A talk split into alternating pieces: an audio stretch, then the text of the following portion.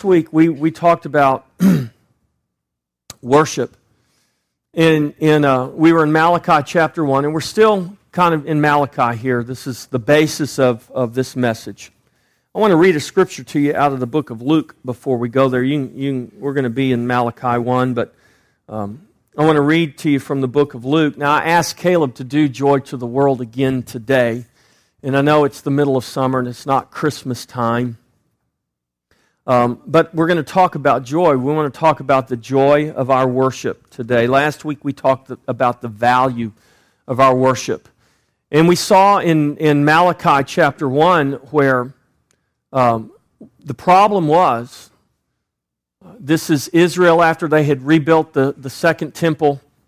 Uh, and they'd come back into the land. They, they'd been uh, officiating in the temple, offering sacrifices in the temple, worshiping in the temple. But, but we see that Malachi says to the people there that basically your worship has become worthless to me because you're not offering to me out of a right heart. And so you're bringing the blind and the lame and the stolen, and you have defiled, you've defiled me. You've defiled the, the, the table. And so today I want to talk about the joy of our worship. And what had happened with Israel or Judah was that they had become weary. This is what God says to them and they had lost their joy. There was no joy in what they were doing, it was strictly out of obligation. And I want to read to you uh, the declaration of the angel to the shepherds uh, that we normally read at Christmas time, but I think it's appropriate for us. Luke chapter 2, verse 10 Then the angel said to them, Do not be afraid, for behold, I bring to you good tidings of great joy which will be to all the people. Good tidings of great joy. Church, we have a reason to have great joy. Now, we prayed for a number of people today. We prayed for their physical healing. Now, but I want to ask you is their joy dependent upon whether they are healed or not? The answer to that question is no, it is not. We trust, we believe that God is a healer. He is. But we also know God doesn't always choose to heal, does He? Don't be afraid to admit that. You're not God, and I'm not God. He's God. He's the one that determines these things. Now, do we need to have faith? Yeah, we need to have faith. This is why we pray. If we didn't have faith, we wouldn't pray for the sick, would we? If we didn't have faith, you wouldn't come up and get prayer and we wouldn't pray over you. But we have faith that God is a healer.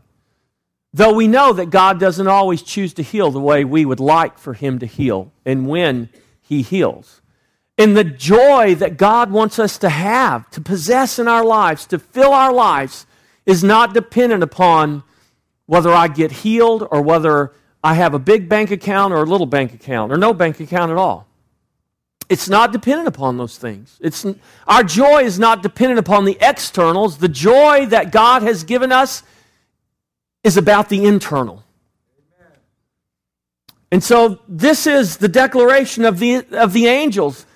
Joy has come. Why? Because Christ has come. And so, Malachi chapter 1, verse 13, here's what God says through the prophet to the people. He says, You also say, Oh, what a weariness. This is what the people, oh, I got to go to the temple and take that sacrifice again. Or, man, I got to get up in the morning and go to church. You know, business has really been down. I guess I better go. I haven't been in a while. And maybe if I go to church tomorrow, maybe God will do something for me. I mean, that's, that's, that's kind of the attitude we get sometimes, isn't it? Oh, I need something from God. I better go to church. Here's what God says to the people. He says, What you're really saying is, Oh, this has become such a weariness. And you sneer at it, says the Lord of hosts, and you bring the stolen and the lame and the sick. Thus you bring an offering. Should I accept this from your hand, says the Lord? So we see here that the people have become bored with their worship of God.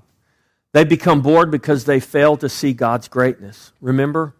God says right here, He said to the people, in verse 11, He said, From the rising of the sun even to its going down, my name shall be great among the Gentiles. In every place, incense shall be offered to my name, and a pure offering, for my name shall be great among the nations. And what had happened was the people of God, they lost sight of the greatness of God. And God and the worship of God had just become a weariness to them. It just became something they had to do, something they were obligated to do. And, church, you know, sometimes we need to ask ourselves has our worship become a weariness? Is it just something we feel obligated to do, or I better do because I have a wrong concept of who God is? If I don't, if I don't go a certain number of times a year, then God might do something or might not do something for me? Is that our concept, our attitude toward God? This was the attitude of Israel. It had become a weariness because they'd lost sight of the greatness of God. They failed to see his greatness because they have lost sight of him. This is not the focus, he is the focus. It doesn't revolve around this, it all is about him. It's not what's out here, it's Christ in you, the hope of glory. And this is what the people failed to see. They lost their vision, they became blind to this, and they could not see God any longer. And all they could see was their own self and the weariness that worship had become for them. And their problem is that their worship had become man or self centered. Has our worship become man or self centered? Is our worship about what songs we sing? If it is, then our worship is man centered. Is it about who's here and who's not here? If it is, then it's man centered. Is it about what we get? We get us getting what we think we should get? If it is, it's man centered. Now, here's the flip side of that these are all legitimate things. You know, people came up here for prayer today because they had a real need in their life, they have sickness in their body. And, and this is why the scripture tells us to pray, to believe. This is why God gave us the scripture, and He put certain things in the scripture so that we could have a proper understanding. But we can't just stop at seeing those things. We've got to begin to see the bigger thing. So Paul saw the bigger thing when he said, I have learned to be content in all things, homeless or with a home, clothed or not clothed, well fed or in famine, beaten or not beaten. His joy wasn't dependent upon those circumstances. His joy was dependent upon, and the source of that joy was Christ in him. And so here, the people of God, they they got their eyes off God. They lost sight of the greatness of God, and, and the worship became all about them. And so instead of bringing the best of the flock, well, I can make some money with that, so I'm going to bring the lame of the flock. After all, we're just going to kill it on an altar. God says, You've defiled my altar because you've lost sight of my greatness. Now, church isn't about faking it till we make it. You know, fake it till you make it. I mean, Christians are real good about faking it, right? I mean, we can come in here and put the mask on. We know the language. We know how to walk. We know how to talk. We know what to say to make everything look really good on the outside. But see, God really doesn't care about that because God sees beyond the outside and He sees into our heart. See, when these guys brought their animals to the temple, no one knew they were stolen.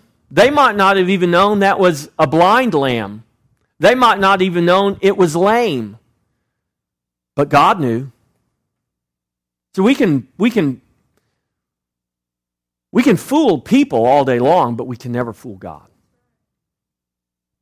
You can even fool yourself if you choose to, but you won't fool God. So, joy, the joy of our worship. And see, the problem here with the people of God in Malachi was they understood the obligation. They understood their obligation in worship. And we have an obligation. They, they understood it to a point. They understood that they were obligated to bring sacrifice when certain things happened. But they didn't really understand what was the point of all of that. And so, our obligation in worship, what is our obligation in worship? Well, I, I, tell you, I believe our obligation in worship ultimately is His glory. Because everything that we do, everything that we are, ultimately is about His glory. It really is. You say, well, Pastor Jeff, what about those people that you prayed for today? The elders prayed over them. What if they don't get healed? That's not glorifying to God. Who are we to say what is and what is not? We're seeing a moment in time. God knows everything. This is why we were never meant to eat from that tree. Remember, we go back to the garden. We always have to go back to the garden. We ate from the wrong tree in the beginning, and ever since that time, we've been judging God and his motives. Saying, well, you know, that's not good. Well, that's evil. Who are we? I mean, the writers of Scripture said it much better. Jeremiah said it, and Paul said it. Who is the clay to say to the potter? Our obligation in worship is His glory. The people knew the obligation of worship, but they did not know the joy of worship. And our joy in worship begins in Him. Our joy in worship really it can be affected by external things, but that's not where it begins. And even when all the externals are going against it, speaking against it, we still have to come to a place of finding our joy in Him. That's where it begins. Our joy in worship begins in Him, but it doesn't end in Him because it is to be known in us. I mean, God really wants His joy to be known in us. That means He wants you to know His joy. And He wants the world that's watching you to know that there is joy in your life. And that joy ultimately comes from Him. Not because everything's right with the world.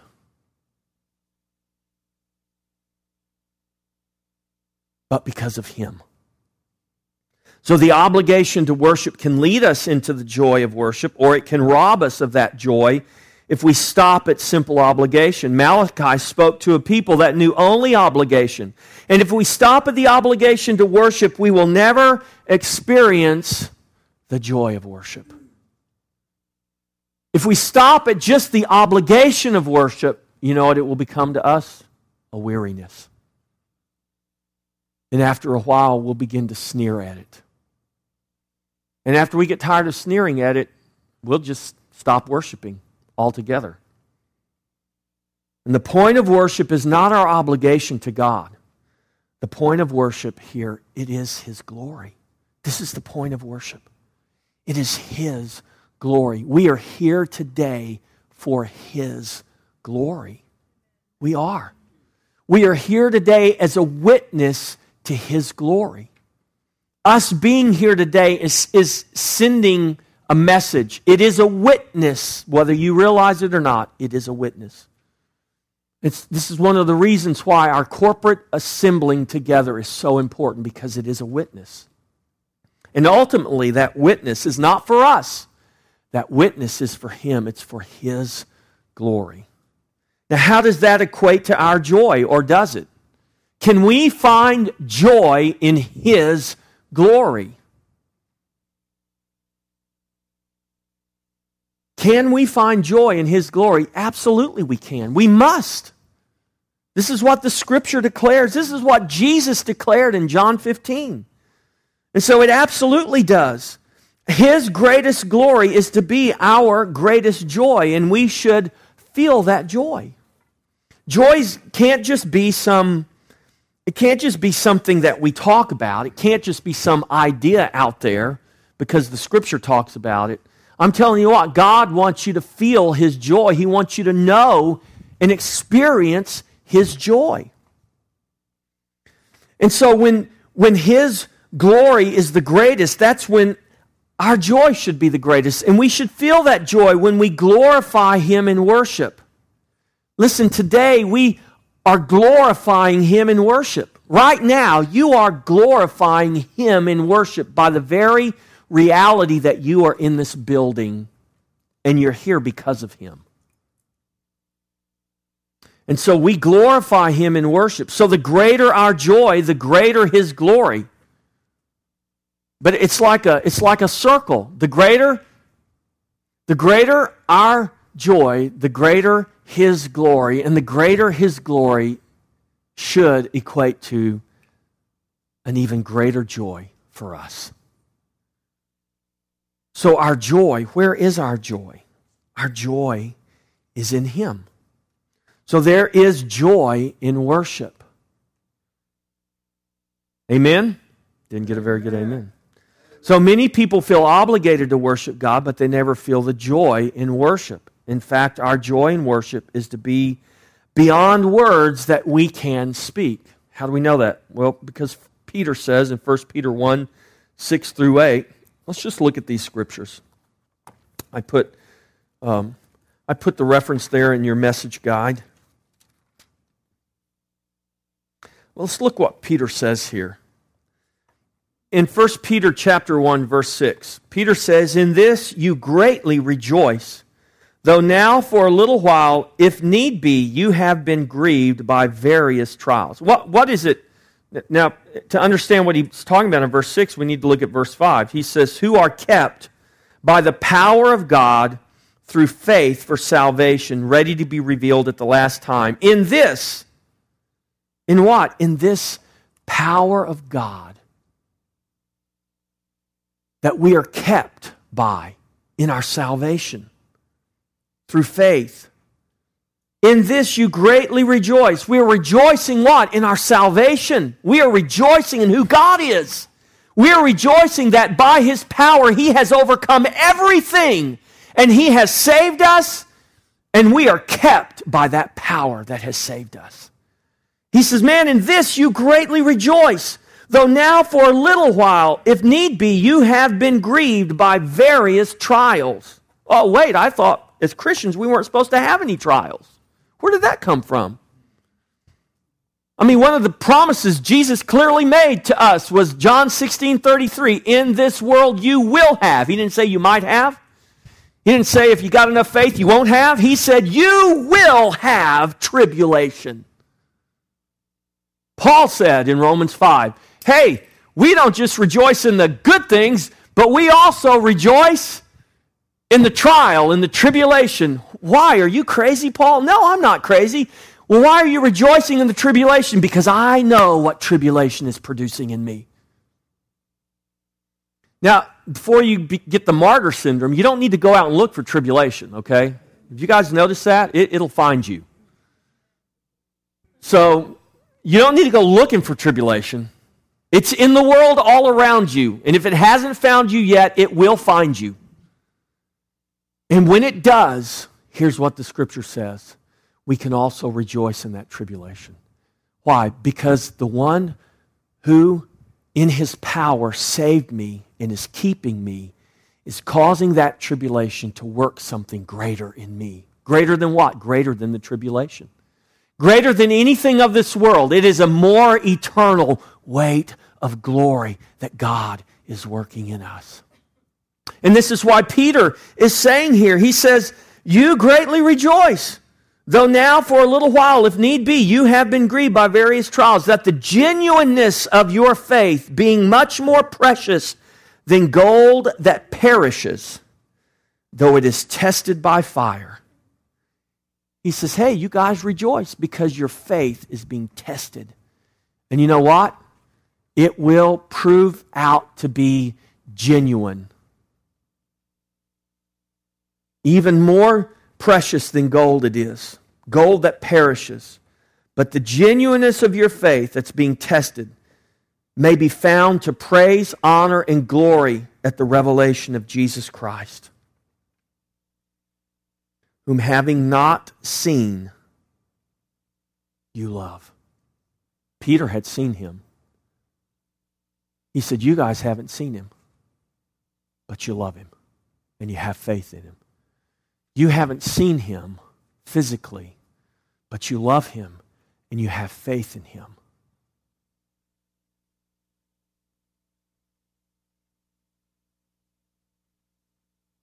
Though now you do not see him, yet believing, you, look at this, verse 8, you rejoice how? With joy inexpressible, unspeakable, and full of glory. Full of glory. The joy of worship. When we worship God in this joy that comes from Him, when we begin to understand this reality, this salvation, this Savior, there is a joy unspeakable and full of glory. And that joy glorifies God. So our joy is not in the music, though I love music. It's not in the movement, though I can't help but move when I hear music. I don't know why. Not that I can dance, because I can't. Unless it's a polka or a two step. I can do that. But I, I ain't got no rhythm, really, you know. But it's not in the music, it's not in the movement, it's not in the method, though those things are all enjoyable. In fact, it's not really in any of those things. Our joy is in Him, the unseen one, whom we believe and whom we trust in, who is the object of our worship. Nehemiah 8, verse 10 says, The joy of the Lord is our strength. The very temple that the people in Malachi's day, the very temple they were worshiping in and bringing their worthless worship to, was the very temple that Nehemiah helped oversee the rebuilding of. And during the rebuilding of that temple, Nehemiah says this, and they, they found, they discovered the law, and at the reading of the law, Israel began to mourn and weep because they realized when the law was revealed to them again, they realized who they truly were, measured against God. And they begin to weep and they begin to be sorrowful. But Nehemiah says, Do not mourn, do not sorrow, for the joy of the Lord is your strength. The joy of the Lord is our strength. Why? Because the mighty Lord we worship, He is our joy, He is our life. The joy of the Lord is our strength because the Lord is our strength. And He is our joy. Our joy is in Him. Psalm 16:11 says, "You will show me the path of life. In your presence is fullness of joy." Now, some people read that scripture and think one day when I get to heaven, I'll have fullness of joy because I'll be in the presence of the Lord. Listen, honey, if you're in Christ, you're in the presence of the Lord right now and you should have fullness of joy right now. now does that mean that, that there's not going to be a, a stripping away of all this corruption and a putting on of the incorruption? Yes, there will. And I'm telling you what, it, it will be a difference. There will be a difference. But I'm telling you what, what God, what we may be able to experience and discern, having all of this corruption stripped away, we may discern the reality in a greater way, in a greater capacity, but the reality of what God has done is not going to be any greater in that day than it is right now in this day. In other words, you're not going to be any more saved when you get to heaven one day than you are saved right now. You're not going to get any more of Jesus in that day than you have right now, Christ in you, the hope of glory. You will no doubt perceive it, see it, comprehend it in a different way because you won't have the limitation of this sinful flesh and this sinful world around you. But the reality of what God has done for you will not be any greater then than it is right now.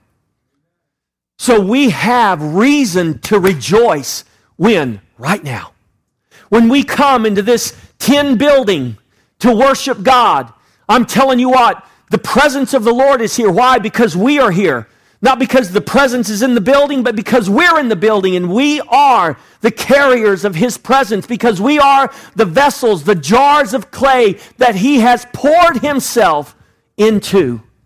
The excellence is not in the jar, the excellence is in the treasure that the jar contains in the very fact that I am a jar of clay containing the very presence of God should give me reason to rejoice, whether we got guitars with all of its strings, or whether we got music, or whether we don't have music. I'm telling you what, we have the Lord of glory, Christ in you, the hope of glory, dwelling on the inside of us. This is the reason we should come before Him in worship, and our joy should be unspeakable and full of glory because of who he is.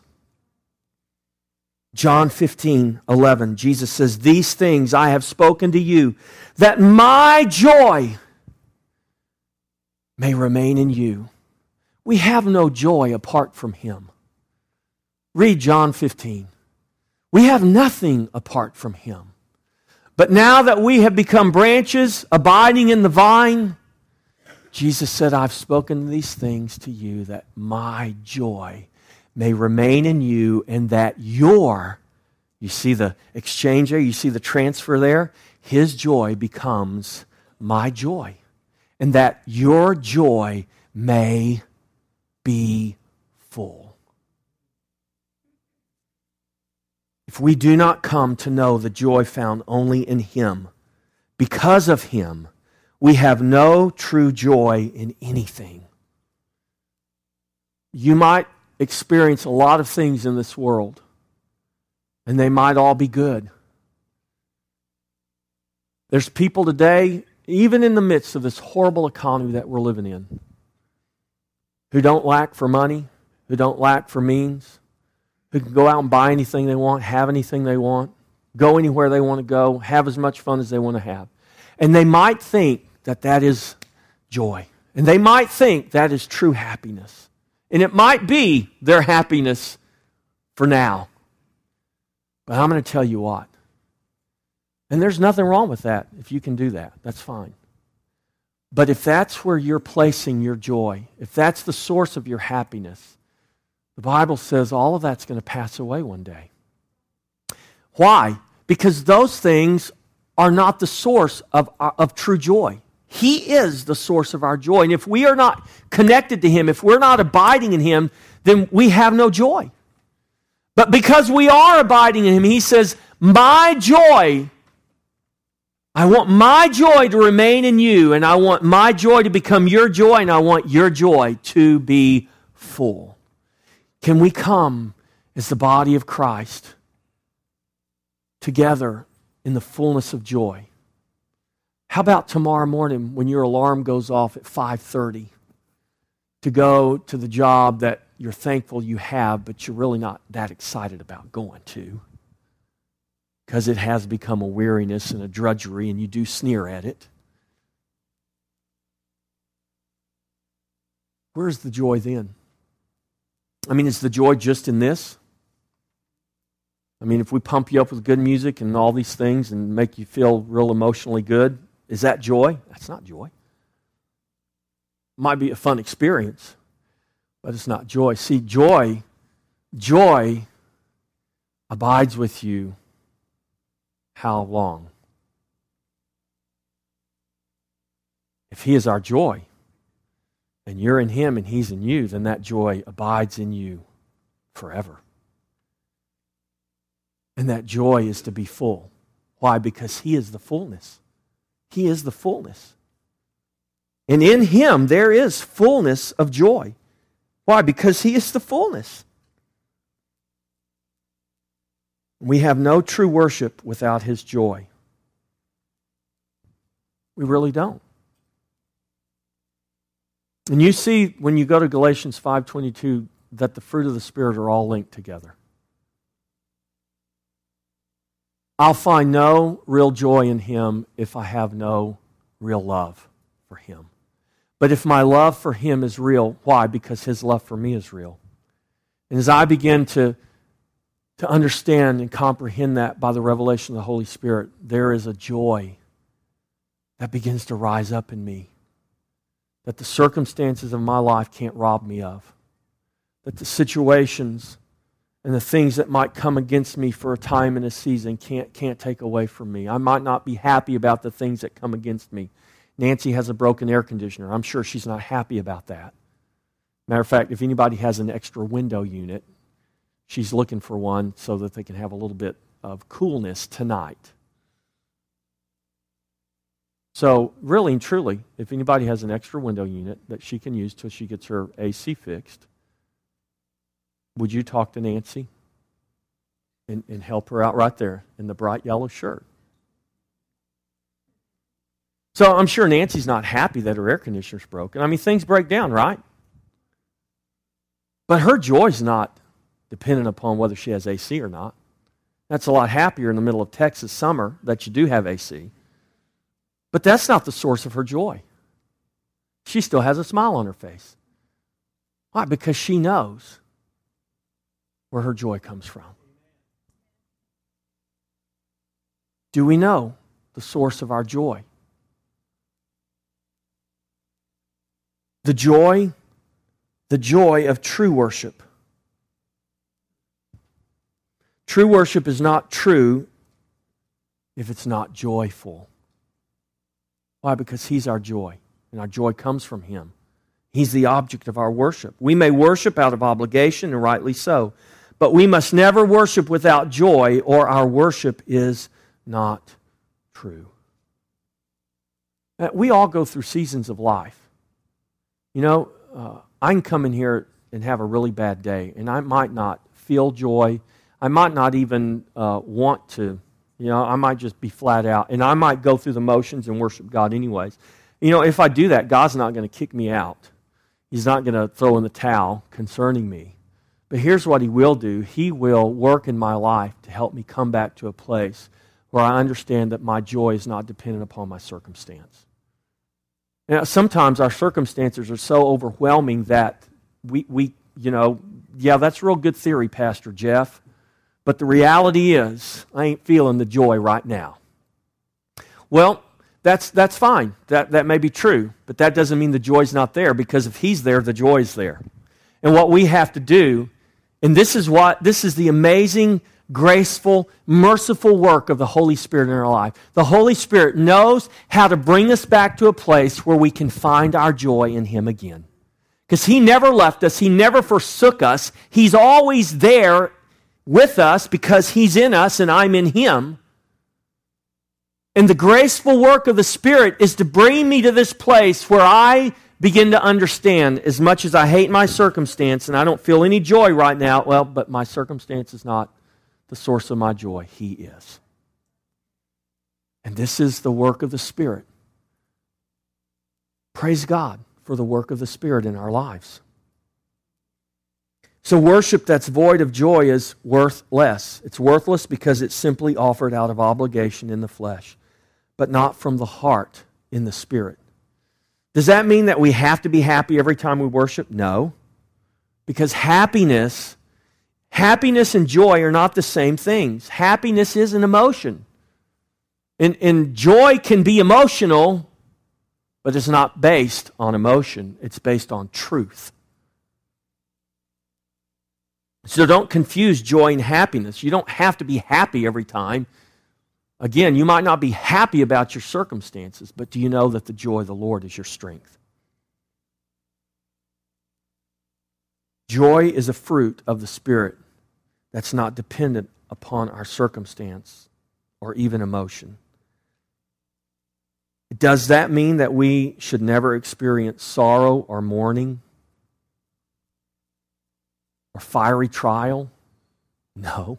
Why? Because those things are just inherent in this life. They're part of this world. They're part of, uh, of the world we live in, and we will experience those things. But God is to be worshiped, and we are to find true joy in the midst of true worship. John 4 23 in verses 24, Jesus is at the well there in, in, in Samaria, and the, and the woman, the Samaritan woman, comes to the well, and, the, and her and Jesus begin to have this discourse.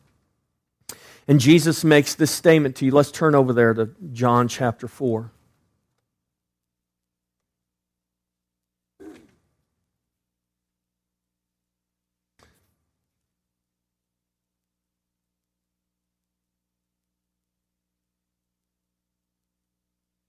Now, I don't have time to go into it, but in light of all the circumstances surrounding this, this exchange between Jesus and the woman, this was quite an amazing exchange between Jesus and this woman.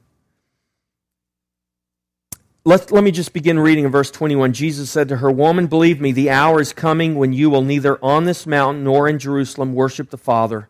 You worship what you do not know we know what we worship for salvation is of the Jews. Why? Because he was her salvation sitting right there before her. Jesus the Jew. But the hour is coming and now is when the true worshipers will worship the Father in spirit and truth, for the Father is, speak, is seeking such to worship him. God is spirit, and those who worship him must worship in spirit and in truth. They that worship. Well, what does that mean? Well, it's not a method, trust me. It's a place. Where is the place that we can worship God from? The only place that we can worship God from. Where is it? In Christ. In Christ is the only place that you can worship the Father from. It has nothing to do with what building you're in. It has nothing to do with what style of music. It has nothing to do with any of that. There is only one place that you can be in spirit and be in truth, and that is in Christ because He is the way, the truth, and the life. And He is the Spirit. I'm telling you, the Spirit of God, Christ lives in you now by the Spirit, right? Father, Son, and Holy Ghost, three in one. They are the persons of the Godhead. Christ lives in you now by the Spirit.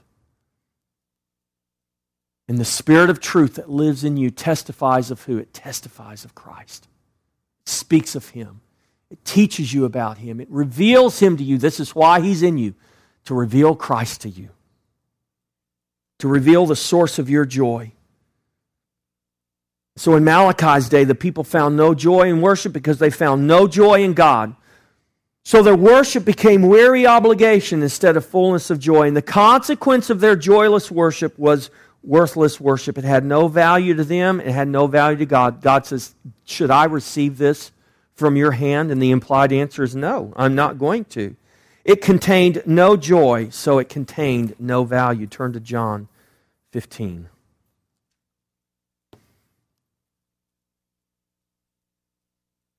And we will never know the joy of worship until we know the joy of abiding in Him.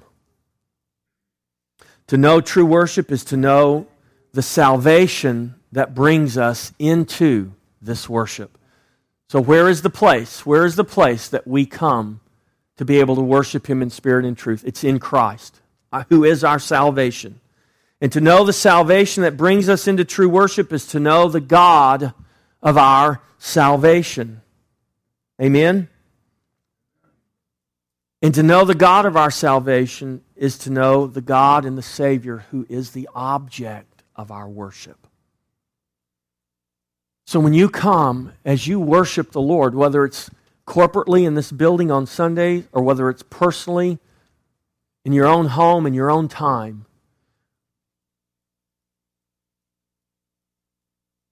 in our worship of the Lord, if we don't understand that the object of our worship is he is our salvation. He is the very one that has brought us into the place where we can worship the Father in spirit and in truth.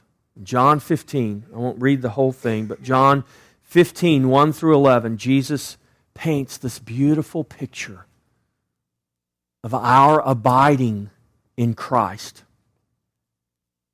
And to worship God in spirit and in truth begins with being where? Being in Christ. Jesus said in John 15, 1, I am the true vine. My Father is the vine uh, dresser. Every branch in me that does not bear fruit, he takes away. He lifts up, Every branch that bears fruit, he prunes that it may bear more fruit.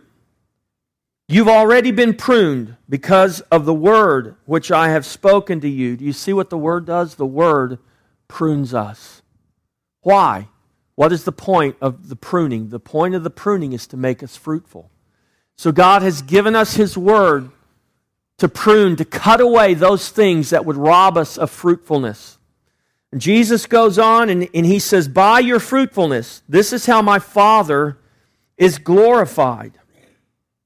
In verse 5, he says, I'm the vine, you're the branches. He who abides in me and I in him bears much fruit, for without me you can do nothing.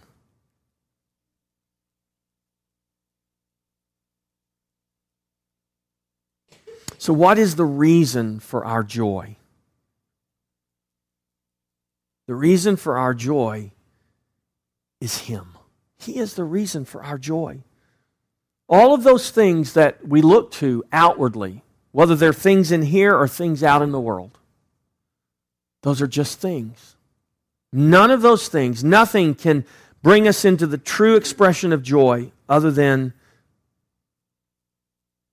the very one who is the object of our worship, the revelation of who he is. The reason our joy is in him is because he has taken that which was separated by sin and death. Church, that's all of us. We were separated by sin and death. We were separated from God. And God, in his grace and by his power, took that which was separated and joined it to himself. And you have been joined to him. This is the picture Jesus is painting here. This is why he says, Apart from me, separated from me, you can do nothing. He has taken that which was separated by sin and death, has joined it to his very life in Christ. So that what? So that you now can abide in him. How long? Forever. Forever. He's joined us to him in his life. We are the joy. Hebrews 12, 2, it says, Jesus endured the suffering and the shame of the cross for what? For the joy that was set before him. We were the joy that was set before him. We were the reason that he endured the suffering and the shame of the cross. We were the joy of his salvation. And now, what has to happen is, by the Spirit of God, he must become the joy of your salvation. He didn't see, he experienced the reality of suffering and shame at the cross, but he looked beyond that to the joy that was set before him. Can we endure the reality of this world and this life with all that it offers the good, the bad, and the ugly? Not be fooled by the good and not be so discouraged by the bad that we lose hope. Can we look beyond that and see the joy of our salvation, who is Christ? We have to. This is what the Spirit of God wants to do in our lives. When that happens, then our worship becomes true. And we experience what Peter talked about joy unspeakable and full of glory. Can you describe in words what Christ has done for you in salvation? Can you put into human words the reality of what he has done? It can't be done. It can't be done.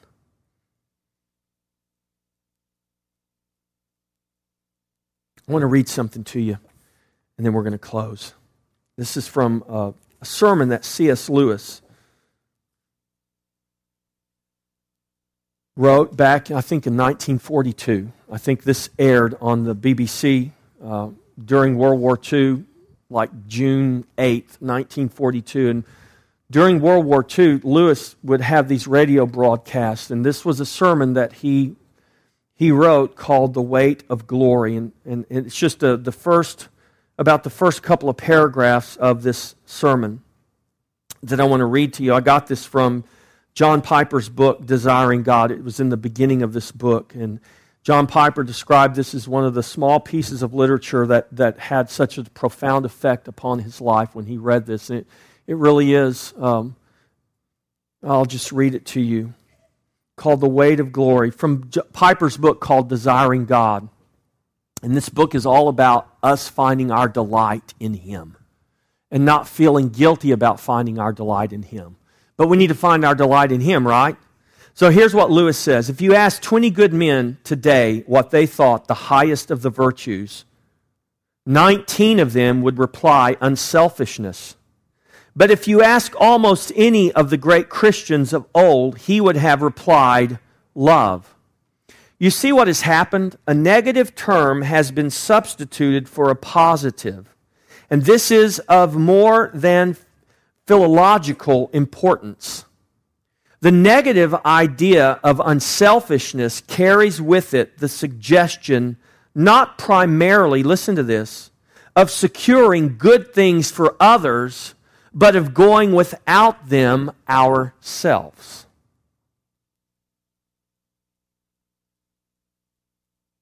As if our abstinence and not their happiness was the most important point. I do not think this is the Christian virtue of love. The New Testament has lots to say about self denial, but not about self denial as an end in itself.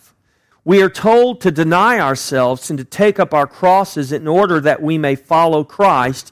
And nearly every description of what we shall ultimately find if we do so contains an appeal to desire. If there lurks in most modern minds the notion that to desire our own good and earnestly to hope for the enjoyment of, its, of it is a bad thing, I submit that this notion has crept in from Kant and the Stoics and is no part of the Christian faith. Indeed, if we consider the unblushing promises of reward and the staggering nature of the rewards promised in the Gospels, it would seem that our Lord finds our desires not too strong, but too weak. We are half hearted creatures, fooling about with drink and sex and ambition when infinite joy is offered us. Like an ignorant child who wants to go on making mud pies in a slum because he cannot imagine what is meant by the offer of a holiday at the sea. We are far too easily pleased.